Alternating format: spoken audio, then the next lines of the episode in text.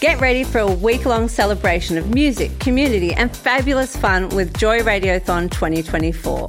Joy has the largest collection of rainbow podcast content in the world, and you can help keep us out loud and proud by donating during Joy Radiothon 2024.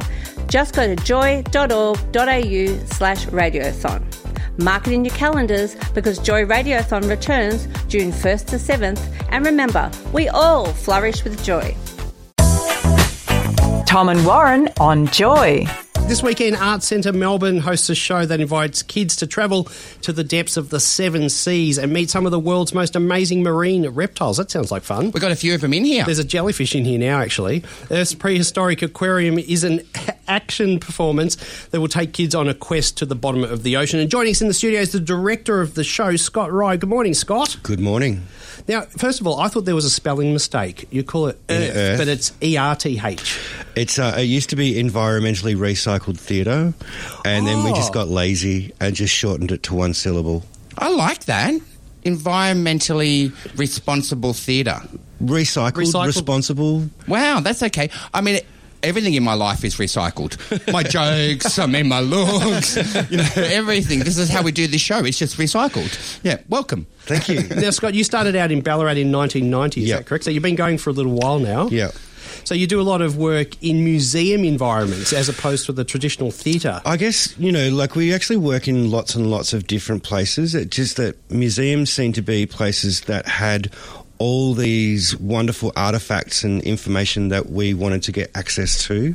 So we kind of sucked up to a lot of cool museum directors and everything, particularly Melbourne, actually. The Back in the day, um, there was a fantastic director. He was a guest, George F. MacDonald. He's a Canadian anthropologist. He he was fantastic, and I I've made really good friends with him, and that gave us access to a whole lot of really cool things. That's really good because it's important to get out the back and have a look at the bones you don't normally see, isn't it? Like, you- Yeah. is it? So you said a paleontologist? Did you say? Paleontologists are the people that study uh, fossils and Okay, so it's not just Dinosaurs. dinosaurs; it could be a fossil of anything. Yeah, so you know, like a lot of people think that the things that swim under the ocean and the things that fly in the air are also dinosaurs, but actually, dinosaurs only existed on land. Okay. Oh, so that So marine reptile, prehistoric marine reptiles are what swam in the ocean. Yes. and uh, you know, dimorphodons and um, pteranodons are what flew in the air. So that Jurassic Park made 18 movies and they lied in every They one of them. I mean, basically, they made 27 of those movies and they still kept lying to me. Yeah. No, I saw, I'm sure I saw a dinosaur chasing someone in the ocean the other day. Yeah. The mosasaur. But hang on, we're here to talk about the important work, not the shit that comes out of Hollywood. Uh, so one of your previous shows was about Dinosaur Zoo, and the kids got involved on stage, patting the dinosaur puppets. Do the kids get swept away in the fantasy, or do you, or they think like the dinosaurs are real? Do they run away Dinosaur, screaming? Dinosaur Zoo is a really charming and hilarious show, and it's touring all over the world all the time. And part of it that make the thing that makes it so good is that we are brutally honest with the children. At the very start of the show, we go, "Dinosaurs are extinct. Everything you're going to see today is a puppet." But then, thanks to television and your short attention spans, you'll have forgotten You've everything forgotten yeah, yeah. And and they buy into that, and so yeah, we, there's a lot of crying. There's Oh, a lot of good. screaming, and uh, and the highlight of the show is that we convince a child to stick their head into the mouth of a T Rex. Oh, yeah, but they're not scary. Oh, wow, that's- they're there's those ones with the little would have- arms, aren't they? yeah, but they got Yeah. big teeth. I would have nightmares as huge kid. mouths. and the record so far is nine children. So What, it's eaten nine children? No, no, uh, In the a- mouth. A, child, a child will go to do the stunt, Yeah. and then chicken out, and then you have to pick another child and another child, and the record is nine. There's uh, at Sydney Museum they have like the dinosaur bit, and they actually have a bit where you, you get to start at a race, and it goes ready, set, go, and you start running, and the dinosaur chases you, and it sees how far you can get down the truck before it eats you. and we didn't say to my son because we were screaming as the six year old go, "Run! It's behind you! It's behind you! It's got you!" And he just fell on the ground and cried. It's so good. Now you're going to be traumatized about dinosaurs. But I it's saw. I saw the Jurassic Park film, the latest one, a few weeks ago. and I'm- I was pretty disappointed with it. I must admit. But Really? this- yeah, I was. I, I don't know. It just seems seems like it's just the same thing over and over again. Yeah, but it is fantasy. You know, a lot of Yeah. people take it a little bit too seriously and go, "Oh, you know, Utah or um, what was the um, Velociraptors were never that big." Blah blah blah. They've taken artistic license. You go, yes, because it's a fantasy. It's not. It's How often do we find a complete skeleton? I mean, most of the times we'd be guessing, wouldn't we? Like we go, oh, maybe that goes with that, or Put it But that's the great thing about paleontology. It's such a malleable science. Like it's all it changes all the time. so you could basically lie and still Yeah. get paid at your job, and You you'd be fine and go, oh yeah, I'll just say, you know, you had three legs, boom. There's this great dinosaur called the Irritator, and uh, Oh, I've got one of those. and it was a, a, a fossil that was found by kind of p- private sort of uh, bone collectors, and they plastered it up to make it look like something else. and then when it eventually arrived at a museum, they had to pick all the plaster Oh. off it, so they called it the Irritator. the irritator. So, Scott, there's an education component to your show, clearly. Yeah. Um, and we all love the dinosaurs, especially as kids. Do they ask you complicated questions? Oh, you know, not really. No, well, and sometimes the really smart ones do. Like there are some that come to the show who are totally devoted to dinosaurs and have some very complex questions. And they've sat in the car, you know, with their dad going, I'll ask him this question, that'll stump him. that'll get him. But then, you know, yesterday, like, you know, what question do you have? It's, the question is, I love dinosaurs. It's like, oh, what a great question. So we all love them too, as long as they're fluffy and cuddly and not living in this century. yeah. So, your new show, Erth's uh, Prehistoric Aquarium, it's going to take audiences to the depths of Hmm. the ocean. What can we expect to come along?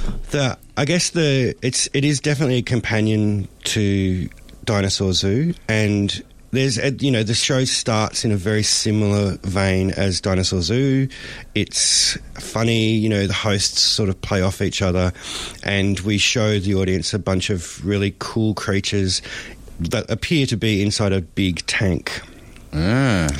but the tank crashes, it, it breaks, it, it's uh, it bursts, and then the whole show changes, and the audience then are at the bottom of the ocean, and all the creatures can swim out off the stage and over the audience. So This sounds really good. Wow. Is this on after dark so I can have a few cocktails before I arrive, or is this I a would morning love thing? I would love to do this is a adult morning only thing, isn't shows. it? Yeah, yeah. I don't do well in the mornings, as you can tell. Now, now you've got something you've brought in. It's this. It's a. It's a jellyfish. It's flashing. It's got LED lights changing colours. Yeah. Tell us about that.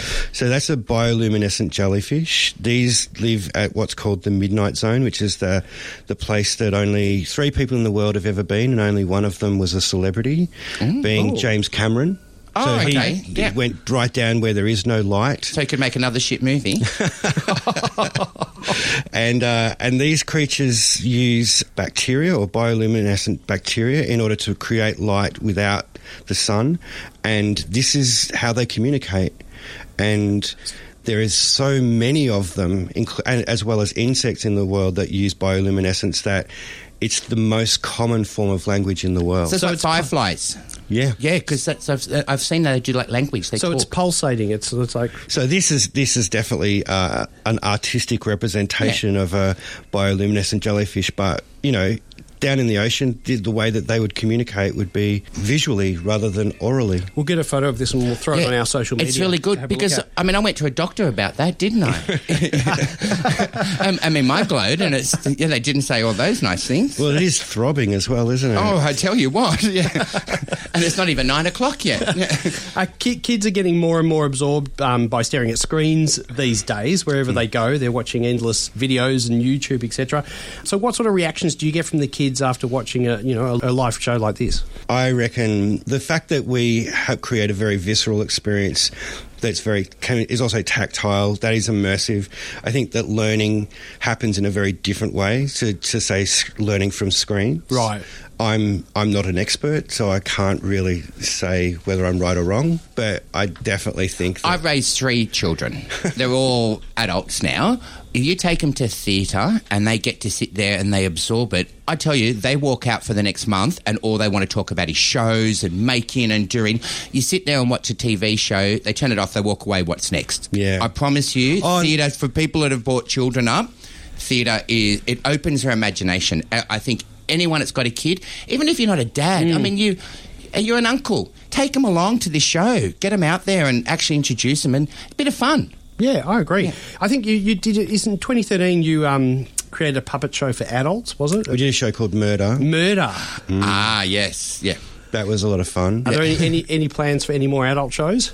Yeah, yeah. Oh, we did a show last year called Bird Fox Monster, which was um, three adults with um, mental um, disability or neural diversity, and we created this show.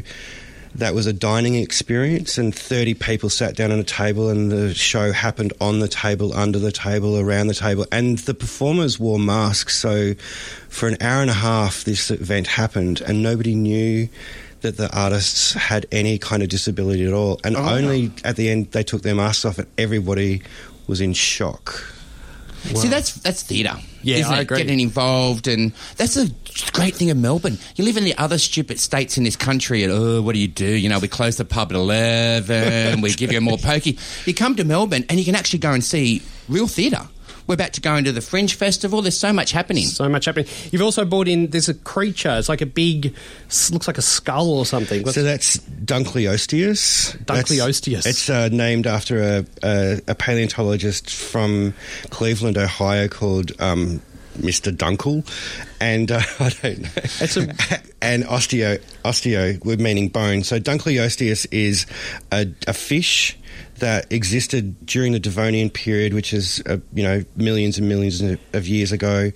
It grew up to six meters long. It uh, it has it doesn't have teeth. It has these armored bone plates that sort of self sharpen every time it opens and closes its mouth.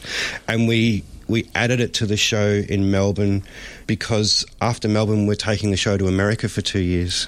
We needed to put something that was a bit American into bit the show. American. yeah, just to ma- keep them happy. Well, look, I got to wear a what'd you call it? A drunkiosis. Dunkleosteus. Oh, drunky! I thought it was mine. Yeah, I feel a bit hungover Looks bit still. like- Drunkiosis. We'll we'll, put, we'll take a photo with Tom and um, put it up on our socials to have a look at. So, Erth's Prehistoric Aquarium is on at Art Centre Melbourne. It's in the Fairfax studio this weekend with shows 11am, 2pm, and 4pm. For tickets, you can go to artscentremelbourne.com.au. It's artscentremelbourne.com.au. Scott, thanks for joining us this morning at Joy. Pleasure.